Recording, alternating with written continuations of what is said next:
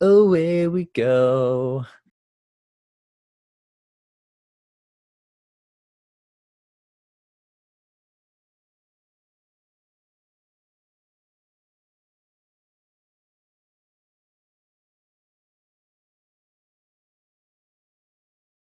Hi, everybody. Welcome to this week's episode of Wed Talk. I am so happy to be joined by my friend and colleague, Hannah Lowry. Um, she's the owner and artist at Edges Wild Studio, and that second title is going to be really important to what we're going to be talking about later today. Um, but, Hannah, welcome to the podcast. Thanks so much for having me. It's good to be here. Uh, oh, I we have kind of been like staying in touch through a lot of these quarantine times uh, just uh, encouraging each other sharing lots of different things and the today's subject kind of brought up um, this thing that's super important to you and your your brand and i think it's also going to be super helpful to people out there who are in the process and midst of creating or if you're a vendor kind of creating for your clients um, for their big wedding day and um, and so i think you're a perfect person to have so thanks oh, for joining you. Of course, it's a delight. Before we dive in, I just want to ask in the midst of all of this craziness, how are you doing? Yeah, okay and not okay, I think is probably everybody's answer right now. And I am okay with that. Good. it's okay to not be okay, okay and it's okay. be okay. okay to be okay sometimes. It's okay to vacillate wildly between okay and not okay, sometimes in the same 30 seconds. Yeah. So here we are. That's fair. How has how has the uh I know I'm for sure like work has slowed down for you with flowers mm-hmm. in general.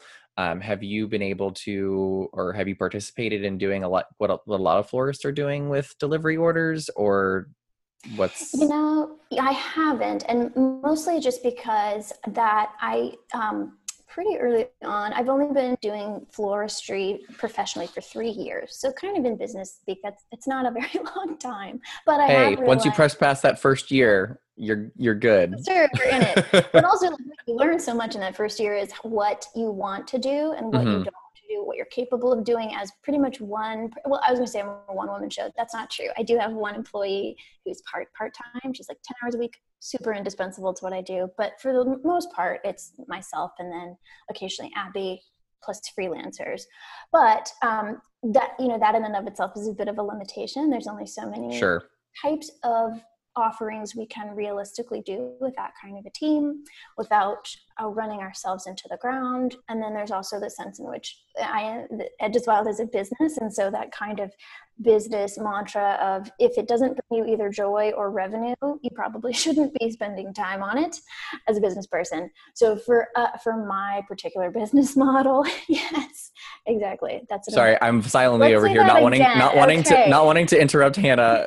I'm over here like raising my hand and like mouthing the word preach because yeah, church. It, is so true. It is so true because I think that's something that I've been struggling with being a like solo business or like not a big business that uh, I've been wanting to put like party packages together for like mm-hmm. to go or delivery, but it's hard when you're by yourself because you like don't have the scale of business to be able to resource like picking up those things and picking up those things and picking up those things and picking up those things and then taking the time to deliver does it bring you joy which i'm sure it would bring me some joy to like help people throw together like a sure. little party in their home but like am i going to run myself ragged and not actually make any money by the end of exactly. it based on the time of gas and travel which even though gas is cheap just the, my time spent investing like all of it is it worth it? And yeah exactly. It's an over under calculation correct. really. It's usually kind of a muddy situation but yeah. Yeah i guess so, so all that to say even though um, i think it's so wonderful and beautiful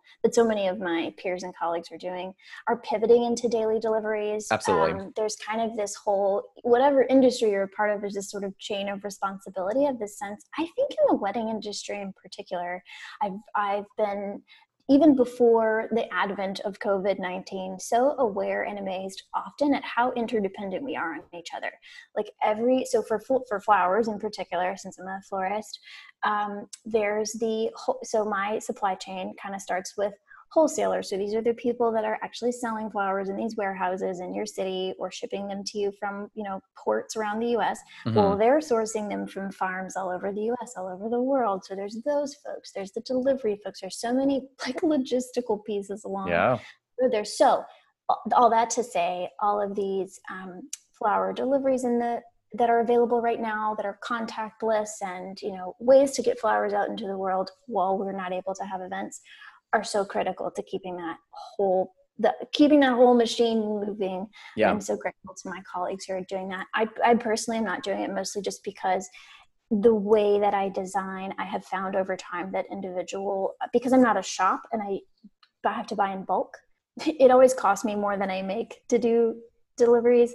So right now for all of us when cash flow is kind of a question mark or it's a little bit tight, it seems like the responsible thing for me to do, given that I have really low overhead, I work from home, um, my studio is pretty streamlined. Um, it's it's just a better. I don't I don't necessarily have the responsibility to make that kind of revenue the way that maybe some of my florist friends are. So just what I'm doing with this time is I'm still booking events for the fall, uh, late fall. We'll see what happens there. You know, yeah. I've got clients I'm working with that we've rescheduled into the fall as well.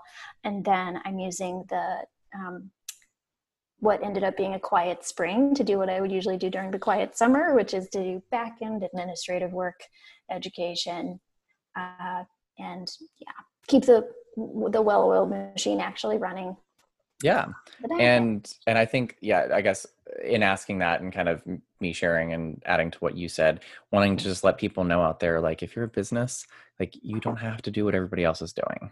Like ev- everybody like take take a breath. Don't feel like you have to do 45,000 things. You don't need to write the next great american novel if you've been meaning to. Mm-hmm. if you're mm-hmm. like you're you know business that's just on pause right now everybody is and right. if the it doesn't make this is different for everyone right and if it doesn't make sense for you to start doing deliveries because you've never done them before and you don't have you know the infrastructure in place and you don't really understand that then like don't do it because yeah. that's going to stress you out even more right now like, and on the flip side of course if that's what brings you life if you're going to go crazy if you're going to like be overwhelmed by anxiety if you're not touching flowers and not getting them out into the community then please continue because absolutely if that is your thing and you are yeah. doing it and you're crushing it or right. it does bring you joy and it's not stressing you then by all means go for it but just want to yeah. kind of be that voice out there if somebody needed it to be like it's okay to not exactly. And I know we've talked personally about this before too, but I will say I am like many people out there. I think I am an individual with an, an autoimmune disease, a chronic disease that I'm mm-hmm. technically on the list of high risk.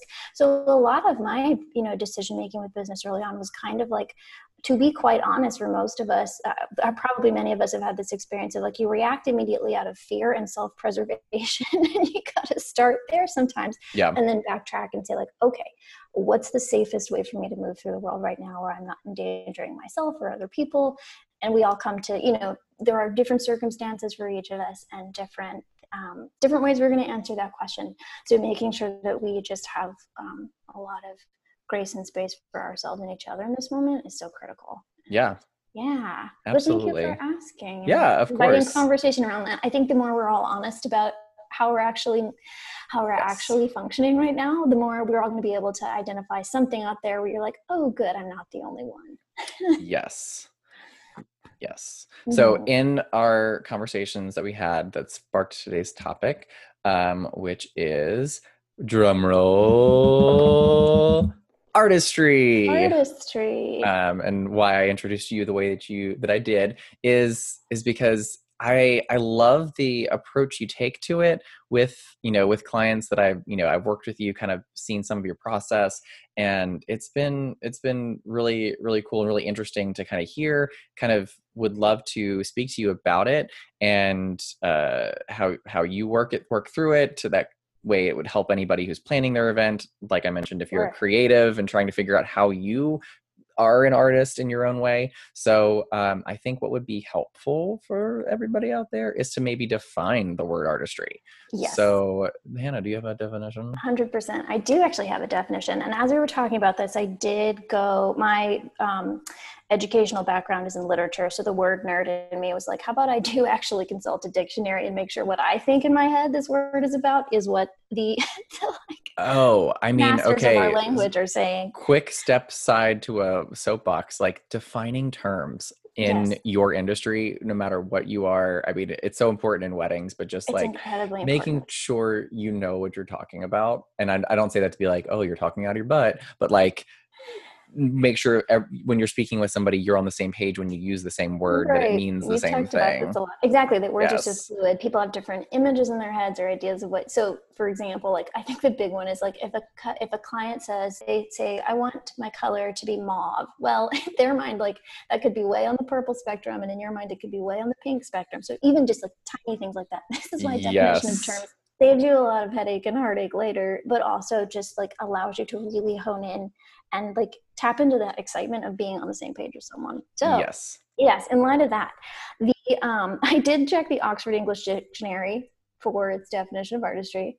Broadly, kind of what that um, word means is skill in doing anything as the result of knowledge and practice which is i think like probably how most of us use it like if we see if we're talking about someone's artistry there is some we're implying that they're doing something really excellently um, and clearly from a place of a lot of practice and um, knowledge.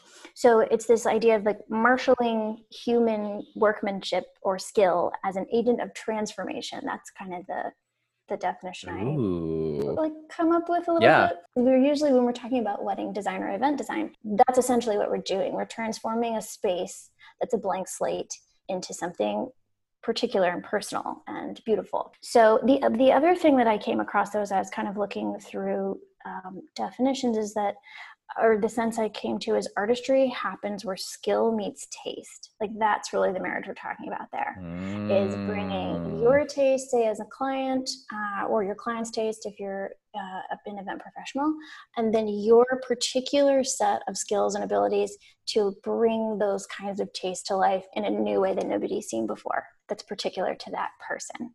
I love that. I love that too. I think that's what makes me so excited about this work. Like that's the, that is the challenge and like the problem that we're here to solve that really mm-hmm. lights a fire into me. It's just it's so much fun. The application of skill to a particular set of tastes and then synthesizing something new out of that. Yeah. Mind explosion. Mind explosion. Like, I I love that. Sorry, I'm I'm still like soaking that in where skill yeah. meets taste because you know I think there's a sometimes a disconnect with people when there's like when people think art, they immediately think museum, they immediately think paintings, they immediately True. think Leonardo da Vinci. Right. Yes. Like, oh, I could never do that. The superhuman kind of uh-huh. beyond untouchable.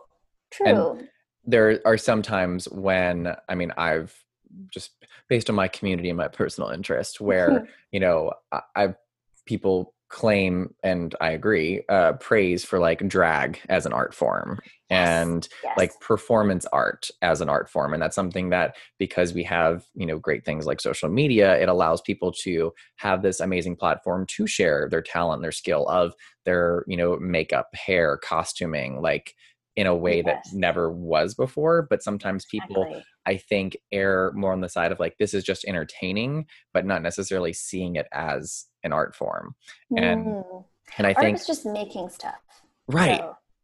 right but i think people just like there's a, a sort of a disconnect between understanding like what i'm seeing as art like when you watch a tv show or you listen to a song like it is like you said skill meets taste like the the skill of that person whether it's with an instrument whether it's with their yes. motions with a dance or their you know just there's so much that people can take from their skills and transpose that into like what brings them joy or what they're trying to create for an audience and exactly. bring them joy.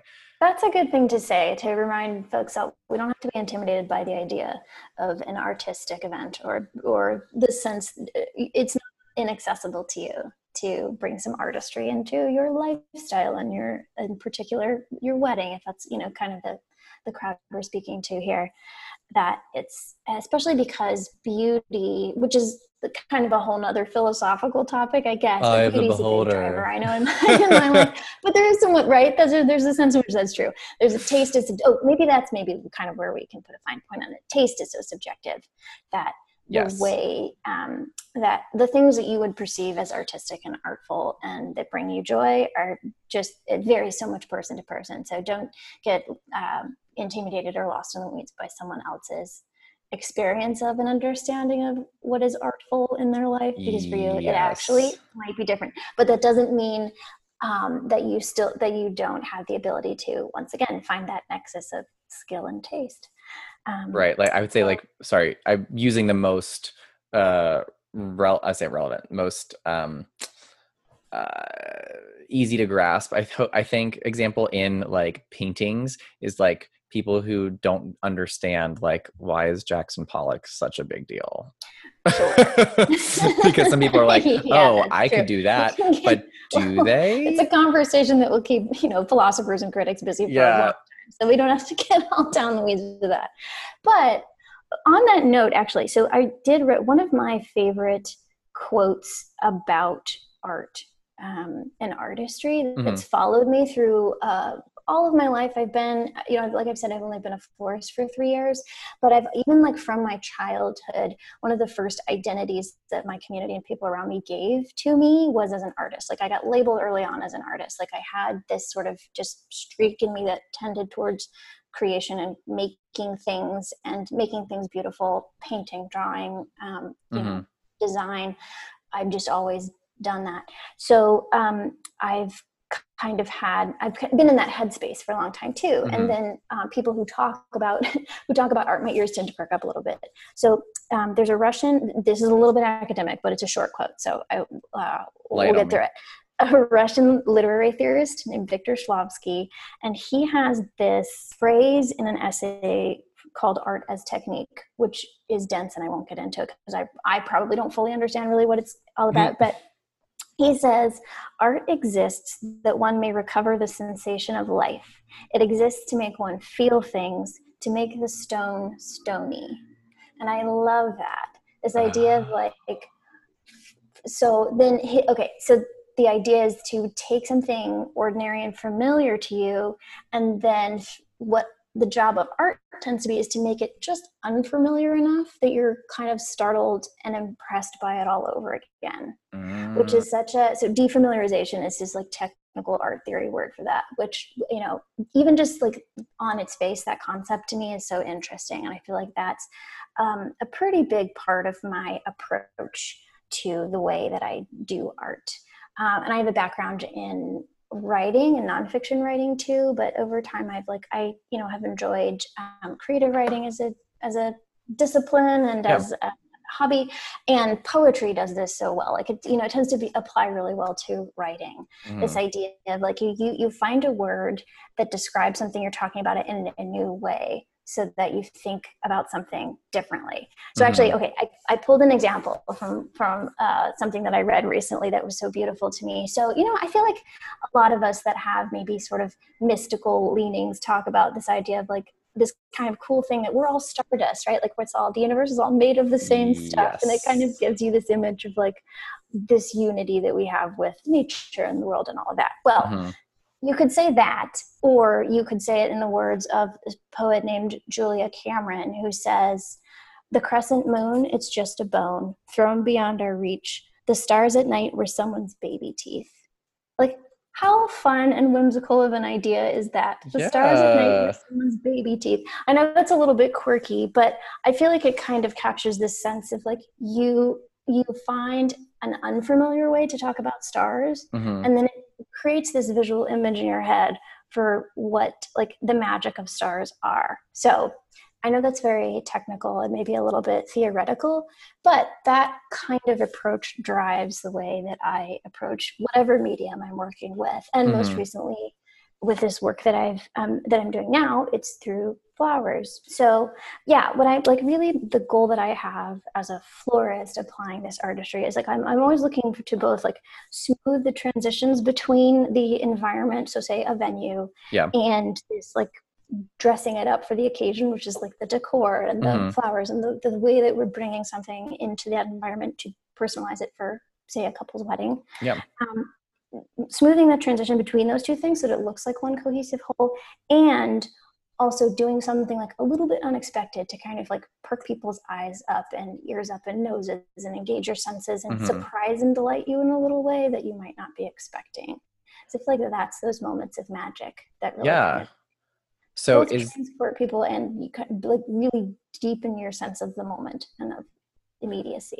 So so it sounds like uh, I guess a way to put it is like you take something very familiar and ordinary and mm-hmm. you turn it into something else and make it extraordinary. Yes, exactly. so how I mean like cuz you were saying like you're uh, forgive the pun, marrying the idea of this empty room and I walked right into that one. The process of, you know, creating it for this event and mm-hmm. doing it with this medium flowers that were, you know, everybody's familiar with a room, they're familiar with flowers, and they're familiar with creating a celebration around it. So, right. how do you take and make those ordinary things extraordinary. Into something extraordinary sure. Okay so for uh, one of my favorite examples you guys is actually a wedding that eric and i worked on together. Um, so eric is i'll just say right now too like one of the most creative planners i have ever met and that he's able to take people's Aww. passions and the things that are important to them and actually like find a way to to like get them excited about infusing their own wedding celebration with their personality and with the things that they love. So this wedding was case in point. We did. I did not pay a, her to say that. no, it's a freebie and it's all true. but um, we did a wedding together uh, two years ago, I think, at the Houston Museum of Natural Science, which for a naturalist nerd like myself is just a dream come true. That's all I ever want to do. Mm-hmm. It's still like the pinnacle of my wedding experience. And this couple was such a fun um, duo too, where they had um, his last name was Poe, and they wanted to bring in some elements of this sort of dark, mysterious Edgar Allan Poe. Um, you know, like the little, a little bit of the kind of um, macabre mm-hmm. into their celebration, which since they were getting married in the paleontology hall of the Museum of Natural Science, so it's the exhibit of all of the dinosaur bones and fossils, was just so fitting. It's kind of this like fascination with the natural world and you know these sort of like life cycles and life and death and the way that they kind of are yeah. cyclical that's such a big life you know. Anyway lots of symbolism there but just in terms of the aesthetic that we were trying to develop the words that eric came to me with were pre- modern prehistoric which i love kind of like kind of an oxymoron but i also kind of immediately knew what he was talking about right? I think we've all been into museum buildings with exhibits of ancient artifacts but the museum like say the architecture of the building itself is updated it's modern it's sleek it moves you through the space um, harmoniously and kind of connects these two things this like newness and of modernity and like this sense of where we've come in our ability to like create beautiful buildings and spaces mm-hmm. and this um, connection with the past and with old things that tend to be endlessly fascinating to people so when it came to the flowers what we we're trying to do is incorporate a lot of greenery that was quote unquote prehistoric looking so ferns and bromeliads and like literally plants that, that, still have this connection to their kind of ancient forms that we look at and we're like oh i would you know that's the kind of thing that would show up in like a national geographic illustration of dinosaur days. So we're pulling these once again like very familiar elements like ferns. Everybody's seen a fern you know you have them on your porch outside. It's the mm-hmm. gulf coast here in texas. There's a lot of them growing everywhere. Um, ferns and tropical plants we pulled those together.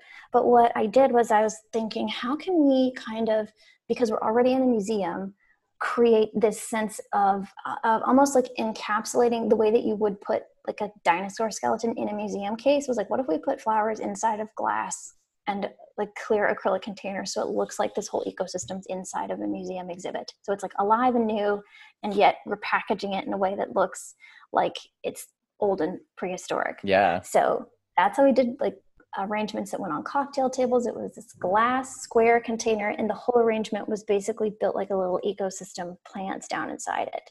And I, the bride asked, "Can we?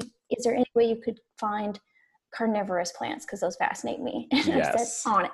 went to Buchanan's Native Plants here in Houston, It got some Venus flytraps, some other carnivorous plants, and we literally planted those inside of this little tiny ecosystem. So mm-hmm. you look at it initially and you think like, oh, it's kind of a tropical esque little arrangement, and then you look closer and there's like actually live ancient plants happening in there. Yeah. Uh, which was this yeah that way to bring kind of bring those two ideas together i think this like playing off of the angular like straight lined mm-hmm. architecture of the space and then bringing in all of these like curves and interest and uniqueness of the shape of plants that kind of mirrored the shapes of the fossils and these pictures of ancient plants that were fossilized in there too yeah it was almost like uh inception of like it was like modern museum with mm-hmm. dinosaur bones and stuff and then within that was this event where on like the table decor it was these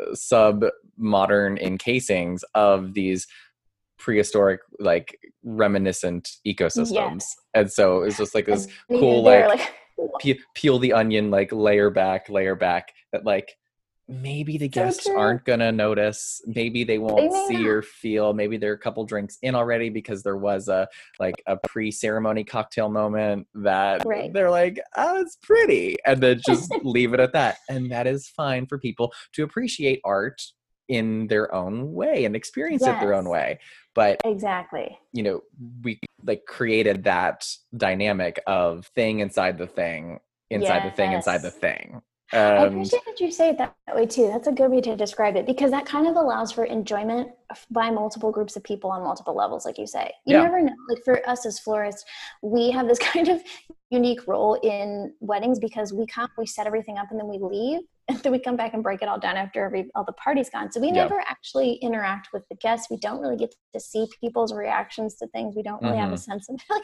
we are just like, well, I hope they all like it.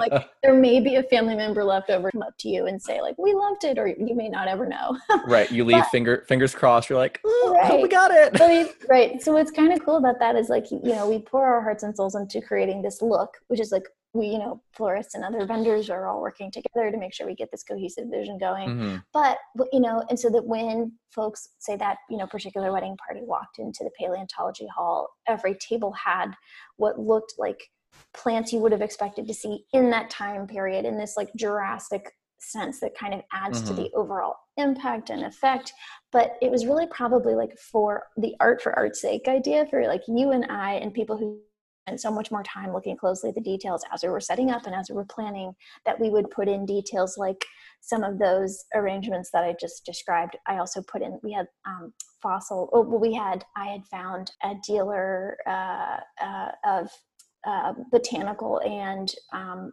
like biological specimens and he had raven skulls so i brought in a few like little tiny raven skulls both to allude to the Edgar Allan Poe thing and to kind mm-hmm. of fit in with this exhibit full of um, of animal bones. And so those were nestled in these little arrangements, which once again was a detail that was like so small and subtle that you could have walked right past it, especially for several drinks in, and never seen it. So maybe mm-hmm. guests noticed, maybe they didn't. But for the guest, overall impact was what was important and then for us or for the couple oh that was on the head table so i'm sure the couple probably saw it but for yeah. you and i like there's a level of enjoyment in that in that um, artistry too, where like we get to we get to delight in that um, mm-hmm. in, in the creation. Yeah, yeah, exactly. Those layers of consistency of like creating a mood and creating a space. Yeah, and that's I I love that you that you added that detail um because I I do I wouldn't have even thought about it. But like you said, I mean, it inceptionalizes inceptional that's a I'm making up a word. Inceptionalizes. Word. You are Shakespeare. Yeah, I'm I'm inventing words on the spot. In inceptionalize the inception that was already happening with it being this microcosm within the whole big picture which was mm-hmm. already a microcosm of history and whatever that it like it just is full there's just like so many layers and and so that's what i think is great about weddings is that you do get this really amazing multi-level collaboration that happens that mm-hmm. like my mind could have possibly never gone there but i was still satisfied with you know okay like this is what's happening but then also the the trust that comes in like hey these are my terms these are like colors this is the vibe i'm going for help me execute it that i'm not policing you on like um, we need this exact fern that yes. was for sure seen in Jurassic Park, so people get the connection. I was just like passing it off to you and let you play with it, and then you came up with using like a raven skull in it, and I was like, mind explosion. I feel like that's maybe my like term of the day or week or whatever because you didn't even tell me about it. I think before. I don't know if I. I think did, you just yeah. showed up with it, and you're like, so look at thing. this, and I was like, ah, oh, that's amazing.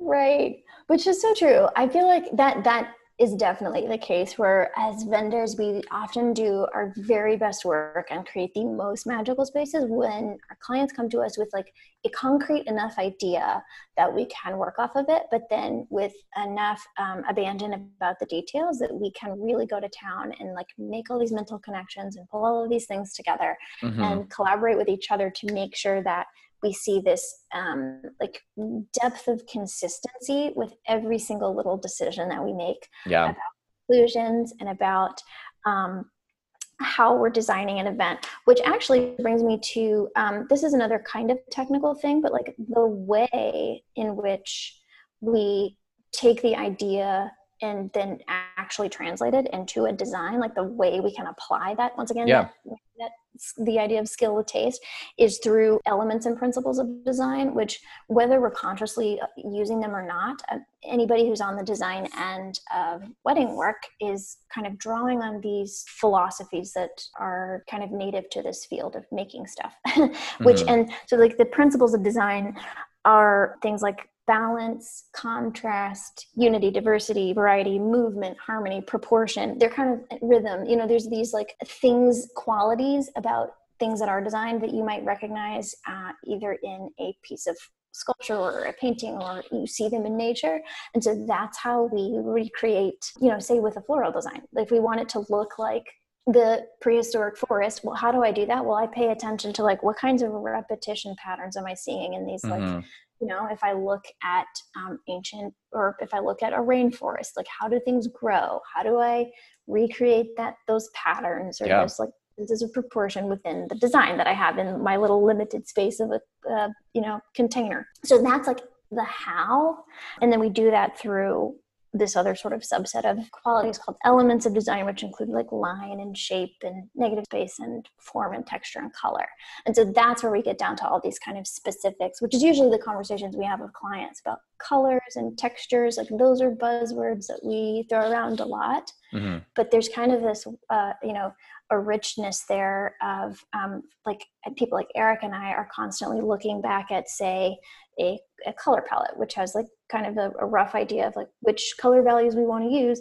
And then we're looking at the details of like what color is the carpet in the museum, what color are the walls, what color are the mm-hmm. fossils, what color are these plants we're planning to use, what color are the bridesmaids wearing. So it goes, you know, we're taking these sets of these lenses i guess through which we look at things and then we're applying them across the board to so many different details like maybe a lot more i think sometimes than clients even realize we're doing on the back end which is what we love about our job. Like it gives us an opportunity to just do this really comprehensive look at every single like sensory detail that any guest is going to engage with and see if we can draw a line of consistency through them and tell a story. And uh, yeah that's where uh, so much of that magic happens. Yeah it's it's such a i think a, just a cool thing that happens where like like you were saying you may not realize that you are like taking into consideration these elements of design when you are being an artist you may quote accidentally do it or even if you intentionally do it because you're taking something that like we like i noted or we kind of discussed already with it being ordinary something that is already familiar to you that when you see it repurposed in a new way or it's replicated in a different medium than you're used to seeing it you may not you still it could be lost on you and not to say like oh you can't appreciate art but because it is something that comes naturally to you the way that your eye catches something the way that the light hits it the way that mm-hmm. what whatever the circumstances are you just may not see it and and i think about that sometimes like in fashion like sometimes mm, there are inspirations good, yeah from you know oh this you know piece of clothing was inspired by like a flower and there's like a print and maybe the print's like so zoomed in that you can't even tell that it's like one singular flower you just see all this cool right. crazy funky design and you're like that's that's cool but you that's don't true. know like this was a complete zoom in to like that thing i mean i know it's just one yeah. example but that's to to say like if you're not sitting there like like I want to say in a museum, staring at it, reading the description that says, this was the intention behind this thing, and this is why this is this thing. And there was a process, and the artist wanted to show this. And without stopping and thinking about every single thing, you may miss some of those details that were thoughtfully put into something that you are consuming, whether it's, you know, visually or sonically or intestinally, if that's the correct word, like eating, like food art. And yet, um, all of yeah. details, whether you're paying direct attention to them or whether they're quote unquote lost on you, they all add up in the aggregate to this experience that you're having of the piece of art or of the event. Yes. And that may be why you're not able to put your finger on like what was so moving or what was so beautiful about mm-hmm. a space that you walked into.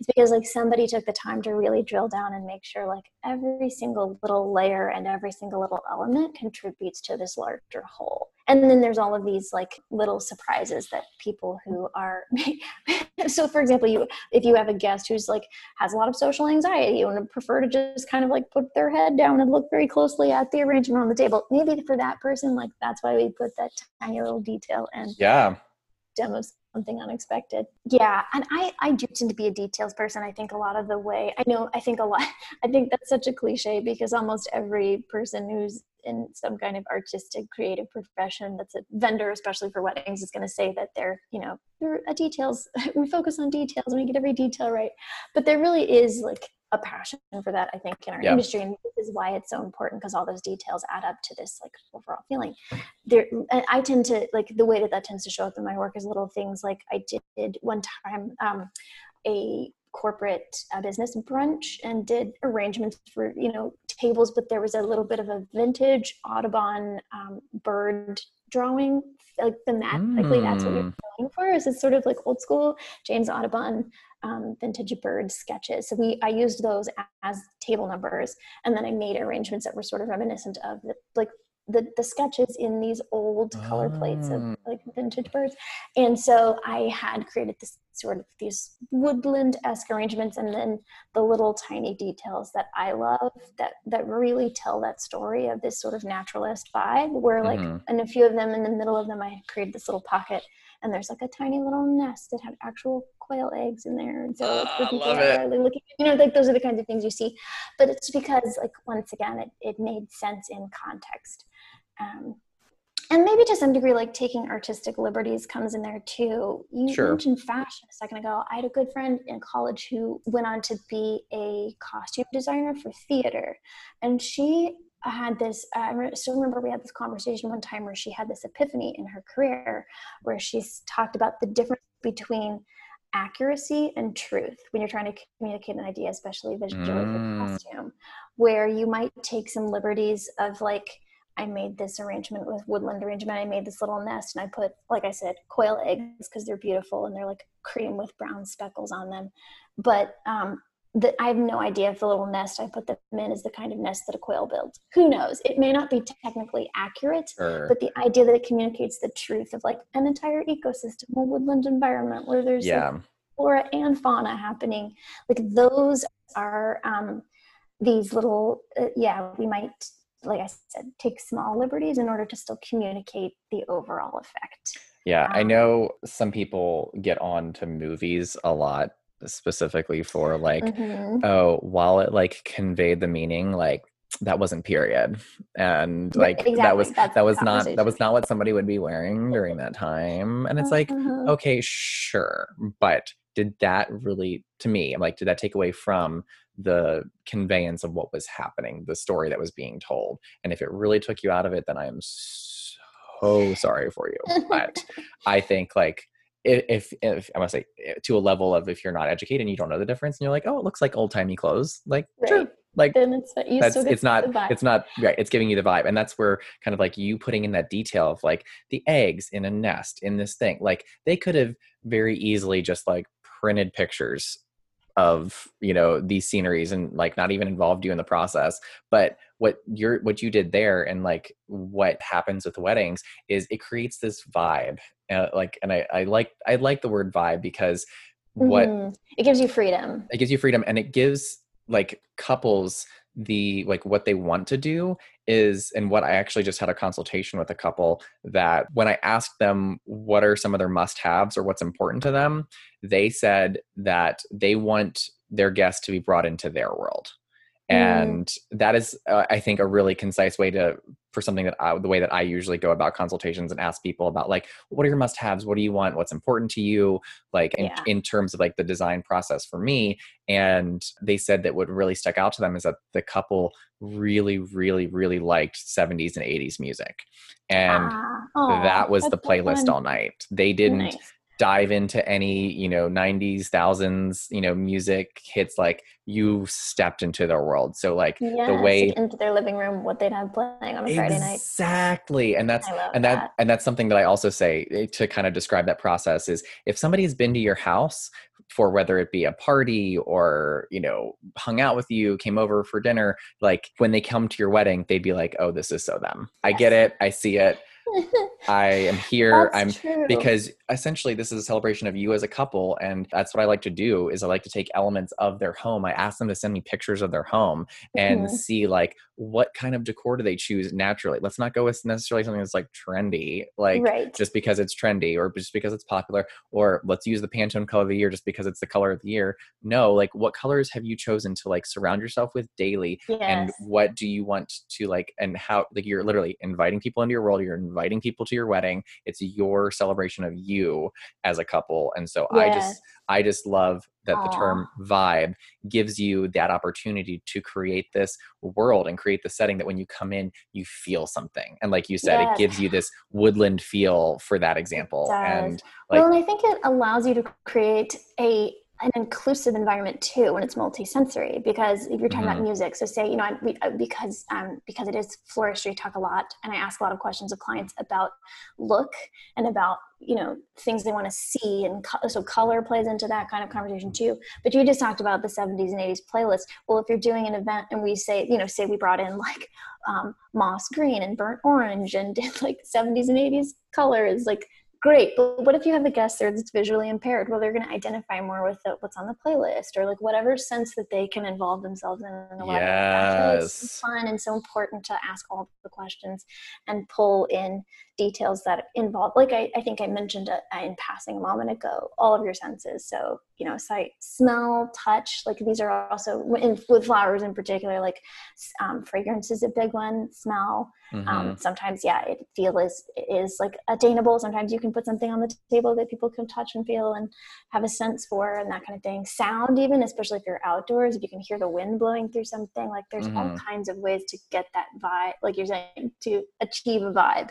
And it's much more there's a lot of variety within it um, that yeah yeah that's something that i i tried to convince a couple to go more on the smell side because they were wanting mm-hmm. like fall vibes but not like in your face like orange pumpkins everywhere ah, gotcha. kind of thing so like i i suggested you know putting in those little like Glade plug-in scent wax things around the room or whatever. Right. Just that way when you walked you in, go. you got hit with like, like, smoked cocktail, something like, like that, like you know, a little bit of charcoal on the fall air. in here. Yes. Like you're like, what? It smells it smells like leaves. It smells like see, it smells like so, pumpkins, but I don't see pumpkins. Like right? you just These like all things that are possible. And and it hits you and it's so possible. And so like I tried to convince them to do it and they wouldn't do it. Oh, that's okay. But, but the other, the, but those but, are important questions to ask. Like that's what I yeah. ask a lot of times. I say, you know, when I have my like first consultations with incoming clients, a lot. Of what was one of the first questions I ask uh, them is about um, either couples or individuals, whoever's doing the bulk of the planning, is is other sensory questions about yeah. even things like what do you want your your wedding to feel like? What is your like you said? What does your house feel like? What is the you know um, what kind where do you like to shop what kind of things do you like to wear questions that seem like they have no bearing whatsoever on yep. wedding flowers per se but what we are really doing is trying to drill down to their sense of taste and yeah. we are back like kind of full circle to this idea of like here's our jumping off point for creating something that makes sense for you that feels consistent with who you are as people and with your lifestyle and that's still in that that like gives your wedding guests you know a lot of times people that are coming to your wedding whether they're friends or family are traveling long distances. Like it's really this like huge show of solidarity. Like when else in your life are you going to have a room full of all of your favorite people? Like it's really kind of an extraordinary event in that regard. And so it's really kind of this giant gift to all of your guests to create this space in which they can immediately feel at home because they already know you and feel at home with you. Mm-hmm. So it's this kind of extension of yourself to create this space. Um, I feel like that kind of like eliminates people's social jitters and gets everybody feeling comfortable and kind of like brings, especially when you have like two sides of family that have never met each other, right? And chances yep. are you're meeting people that are important to your spouse that they've known all their life that you've never met it kind of breaks down all those walls if you can find um, ways to yeah to bring like all of these things to life that you might not have thought as relevant to weddings or included in, you know things you could include in your design yeah. for uh, for a celebration like this so uh, you've already answered this a little bit, and I'll tell you what your answers were to this question. okay. um, is what's your process in doing this? So you've already mm. said like you ask them a lot of questions. So it's a lot of like fact finding, it's a lot of right. discovery about the client to begin with. Mm-hmm. And then another thing that you do is the research. Like you're you go and you, you know, hunt down like what's available, what's, you know, what yeah. you can do. What are some of the other elements that you use on how you then accomplish the end product? Sure. Sure, great question. So one, I'll use an example because this is a great, um, the most concrete way to answer that. I had sure. a client from last fall, and when I was asking kind of those like fact-finding questions, like you said, that's a great term for it, about their personal taste and kind of how they outfit their home.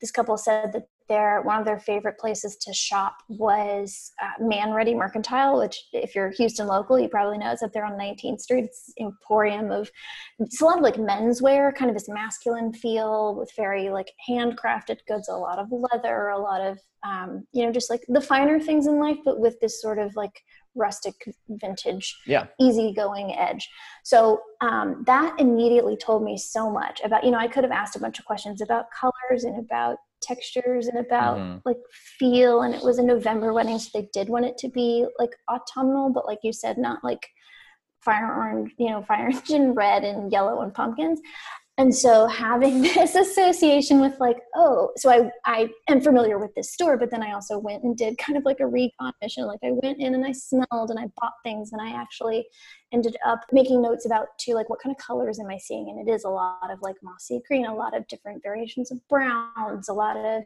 um, wood natural wood tones.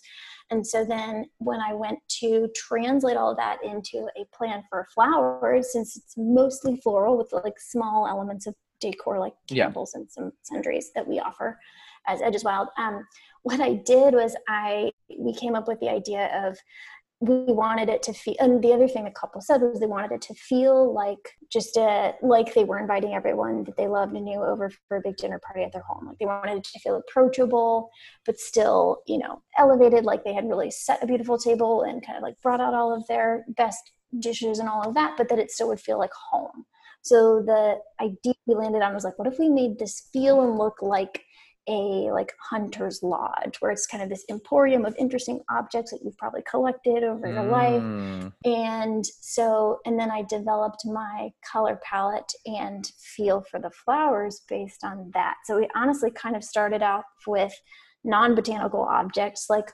vintage um, field guide books that are like old you know hardbound yeah. books and uh, antlers and what else did i have? I have some like brass and wood magnifying glasses kind of like a you know i like you probably picked up even from this conversation. I have a pretty strong naturalist streak so anytime yeah. i can work that into an aesthetic it feels very natural for me. Yes. We had some of those uh, things like that. Then based on those colors and textures i went and i looked at what's in season in you know early november in terms of flowers and what can we pull in and it makes sense in this kind of a like field and stream, you know, woodland lodge, hunter's lodge type of vibe to bring in like twig, bare twigs that have moss on them, and mm. this like mm dried hanging amaranthus, which basically looks like a grain. And so these are botanical elements that aren't necessarily floral, that had that little bit more of it. Because when people think floral, they tend to think feminine, but it's like there's a way to do floral where you have this idea of like masculine, which was more their aesthetic in the first place. Yeah. So then I put those words in. We did a lot of dried leaves, copper beech, dried ferns, and then of course pulling in some like deep tones too. Oh, black berries, blackberries and then you know i used some some roses some thistles some other flowers that you might be more used to seeing but the once again the overall vibe ended up being very masculine very woodsy very november without yeah. being over autumnal yeah but so it was this kind of whole pro- this journey through like all of these sensory elements and we, we even i even actually did go and purchase a few of some of the signature scents from that store that they had mentioned from Manready, and it's labdanum and leather. So it was like a candle that was supposed to smell like leather. We put those on some of the head tables too, so that once again, ah. multi-sensory, you know, option. Some of the I did put some roses in those floral designs from Grace Rose Farm in California called Distant Drums, and they're this beautiful like caramel colored with light mauve edges and they have this very like strong tea rose fragrance. It's very like kind of poignant like end of summer early fall smell. So yeah like those were kind of the conclusions i arrived at but it all started with this um, asking questions about uh, once again about personal taste and then and then going and experiencing those sensory things like i went to the shop i walked in an antique shop i bought some antlers i bought some candles and then i went and i curated my flower list from there it's like how can we continue this in because these are objects that people have in their house all the time. You may not have flowers in your house all the time. So how can we kind of make these florals reminiscent of the things that already speak to your lifestyle? That's Got that's it. really those are the questions I ask myself, and then the errands that I run and the like playing around with ideas that I do mm-hmm. before I really kind of like when when I send a client a proposal or when I send a proposal to you that has all these pictures of flowers and just descriptive words, I've done something similar to that process before I put that all on paper. Mm-hmm. Yeah. And and something else that you you do as well is like you tap into the uh, uh, paper to pen or pencil artist in you and like sketch what it's true. I do love the vision is so that way you're able to convey that. So um, yes speak a little bit to that process sure well. i think yeah one of my one of my mantras really is that um, when it comes to creating because it is largely visual medium a vision for what we're going to do once again trying to like translate words that we've exchanged uh, while we're planning for, for this idea into like can we imagine that in our mind's eye that showing show instead of tell is my big thing show instead of tell it tends mm-hmm. to be much more powerful it's a much more it's a much easier way to make sure that like we've said earlier in this conversation that what i'm communicating via verbally is actually what the client is picturing. Yeah. Um, so if I have a, you know, so say for that, for the wedding that I just mentioned, I did do a sketch for the little ceremony area. They just wanted like a small installation, ground based. And I was like, what if we did make it look like, like a vintage field and stream magazine cover where you've kind of got like two little patches of woodsy, you know, botanical mm-hmm. stuff going on, which I can say that. And, and because I had like a particular magazine cover in my mind, which the client may or may not. So I was like, let me draw you a picture. And then I can sketch out, like, here's how the branch would curve up and kind of over the ceremony area. Here's how you'd have these little, you know, these big swaths of like Queen Anne's lace that look kind of weedy and wild. And it's just so much more clear if they see that. And because then you give, you know, it gives the client freedom to say, like, oh, no, I really don't like that. That's not what I was expecting. Yeah. Or to say, oh my gosh, absolutely, that's what I'm going for. I think that's really important to to allow that opportunity because like you said it kind of goes back to defining terms like you said something. I acknowledged it but this is what it means when you say that to me. Yes. i'm going to show you what it looks like. Right. Yes no did i get it right? And exactly. i'm i'm kind of jealous of that because I um, am not as gifted in the um, hand to instrument to paper um, uh, skill set and i know some planners that like love to paint and love to so they can like mm.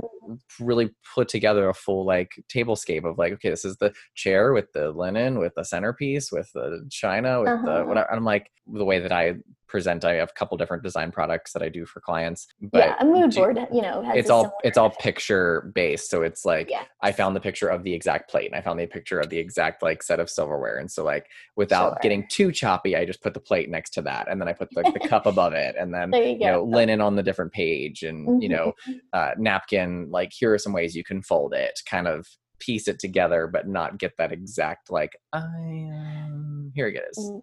it's there on paper. Yeah. Look at it. Still yeah. No that works great it's similar but i'm i'm jealous of that uh, gotcha. That makes sense. Well the value the of sketching especially for floral elements because a lot of times like right now i know it's still um, popular to do big big installations have become a trend yes. in weddings. We'll see. Covid-19 is changing all the things and that might not be within all of our wheelhouse next year. Who knows? But as an example if we're gonna um, give you an accurate sense of scope and scale within budget. That's another place that sketching I found is so helpful too. Uh-huh. We talk about this a lot as vendors, but at, in the Pinterest age, there's so much imagery out there that can give you an example of what, once again, going back to vibe and feel of these like enormous, gorgeous, full, lush floral installation pieces, which um, look so accessible because there's so much imagery out there for them. But what you may not know, you know, if you bring me a picture of some full, you know, an arch full of like mm-hmm. peonies and spirea and seasonal bulbs that are flown in from Holland, like you, you know, it might look like, oh, this is a full, lush, beautiful thing I'd love to replicate, which is all well and good, but like I can take one look at it and say, like, that's a fifteen thousand dollar piece, which may or may not be within your wheelhouse. Being able to sketch and show, like, in terms of just the sheer cost of flowers, which you know that's a whole different conversation. Actually you've had, you had a great conversation on this podcast earlier. I'll do a shout out to my friend and colleague maggie bailey with bramble and bee. Maggie talked at length like about the cost of flowers and like how to accurately understand that. Like it's it, flowers are expensive stem by stem because they require so much care and so much chain of logistics to get them to you. So yeah sketching is another another way to just be able to present accurately what's possible with the dollar that you have and to kind of from there have a realistic conversation about what your goals are where you want to concentrate your resources mm-hmm. where you want to you know where we want to maybe scale back in order to still once again arrive at that overall effect that we're looking for and to have this like artfully done entire event and still be able to marshal all of your spending budget into areas that are most important to you and make that statement most beautifully and most profoundly. I think that is so well said. that is, I think, a nice little little summary of all the things we were talking about about like taking the what artistry is, taking your personal as the vendor, the creator that is being hired to, you know, do this job, your skill set, match it to their taste and mm-hmm. how you go about presenting that, you know, finding what elements are going to make that come together is your art and it is the yeah. thing that you know you then display and show and give and it helps uh, create again that word we kept uh, saying a lot the vibe of mm-hmm. of the space and and give them all of those sensory elements that puts them in that place and yeah. i think that's it's just so cool how that that can all come together um, that's the goal the vibe is like the output it's the final product of the artistry. It's the last yeah. mile of that skill meets taste. Yeah. Yeah. Boom. I I would say mic drop and I would do it, but also I'm not dropping this mic. but audio quality. exactly. Um, any uh, outlier things that you want to also throw out and you know make sure we hit about the the general field of artistry within your trade specifically pertaining to weddings or otherwise? Sure. I guess my final word would be to say i want to be like an advocate for imagination and wedding planning can be such a fun opportunity to kind of tap back into that childlike sense of wonder that we yeah. all have. But don't be afraid to get imaginative uh, and uh, and like with, alongside of your vendors ask questions start with what if? Like that's a great starting place like what if we did eric and i ask this all the time when we're working together when we're bouncing ideas off each other for other clients. What if we did this? What if we did that? That's actually such a such a helpful and fun starting place if you would like if you're interested in kind of probing this idea of like oh how do i how do i bring some artistry into this event that i'm creating? Instead of just checking off a bunch of tick marks about what elements i need to include if you're interested in an in an overall artful event like start with that like what captures your imagination what do you find interesting what do you really love even if it doesn't immediately seem like a wedding thing don't be afraid to bring it to the table because that's actually where like we find our best ideas most of the time. I love that. Yes, nothing That's, is irrelevant.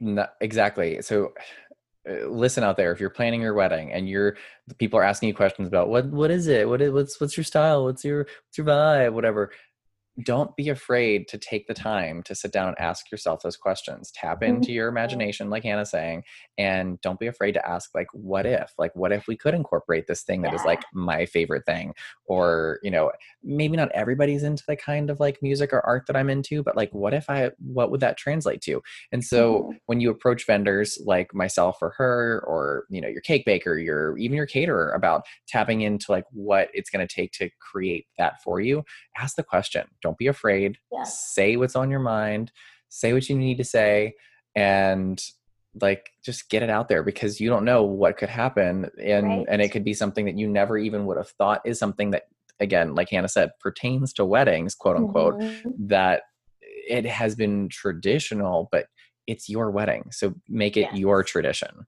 right yeah. Yeah like excellent art is all about making unexpected connections and so just bring all the things that don't look like they're connected together with you in your ideas folder and go from there.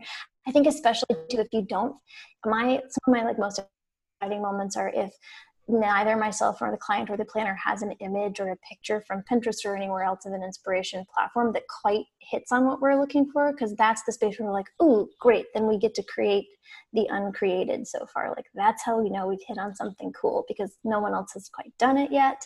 And that gives us opportunity to really play and explore and come up with something really like new and wonderful and beautiful. Yes. Yes. Yeah. Yes. Um, mm-hmm. Hannah, is there uh, a place where people can find you?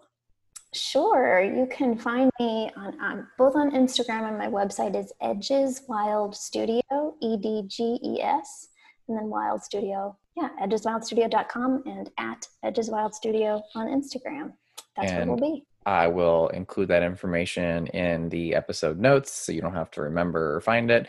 Um, but Hannah, thanks so much for for joining today and, and chatting about this is awesome. Yeah, chatting about this. I think it's gonna be super helpful to, like I said, people planning their wedding or to help um, the creatives that are already in the industry or somebody that's wanting to become a vendor and express their you know creativity through their art you know figure out how to hash that out and ask those questions and give them you know some of the pathways to kind of find it and get there. So exactly. Yeah. Yay. Good talk. Good talk. Thank, well, thank you. I mean, we did wed talk. So, I mean, just name drop, slip that in there.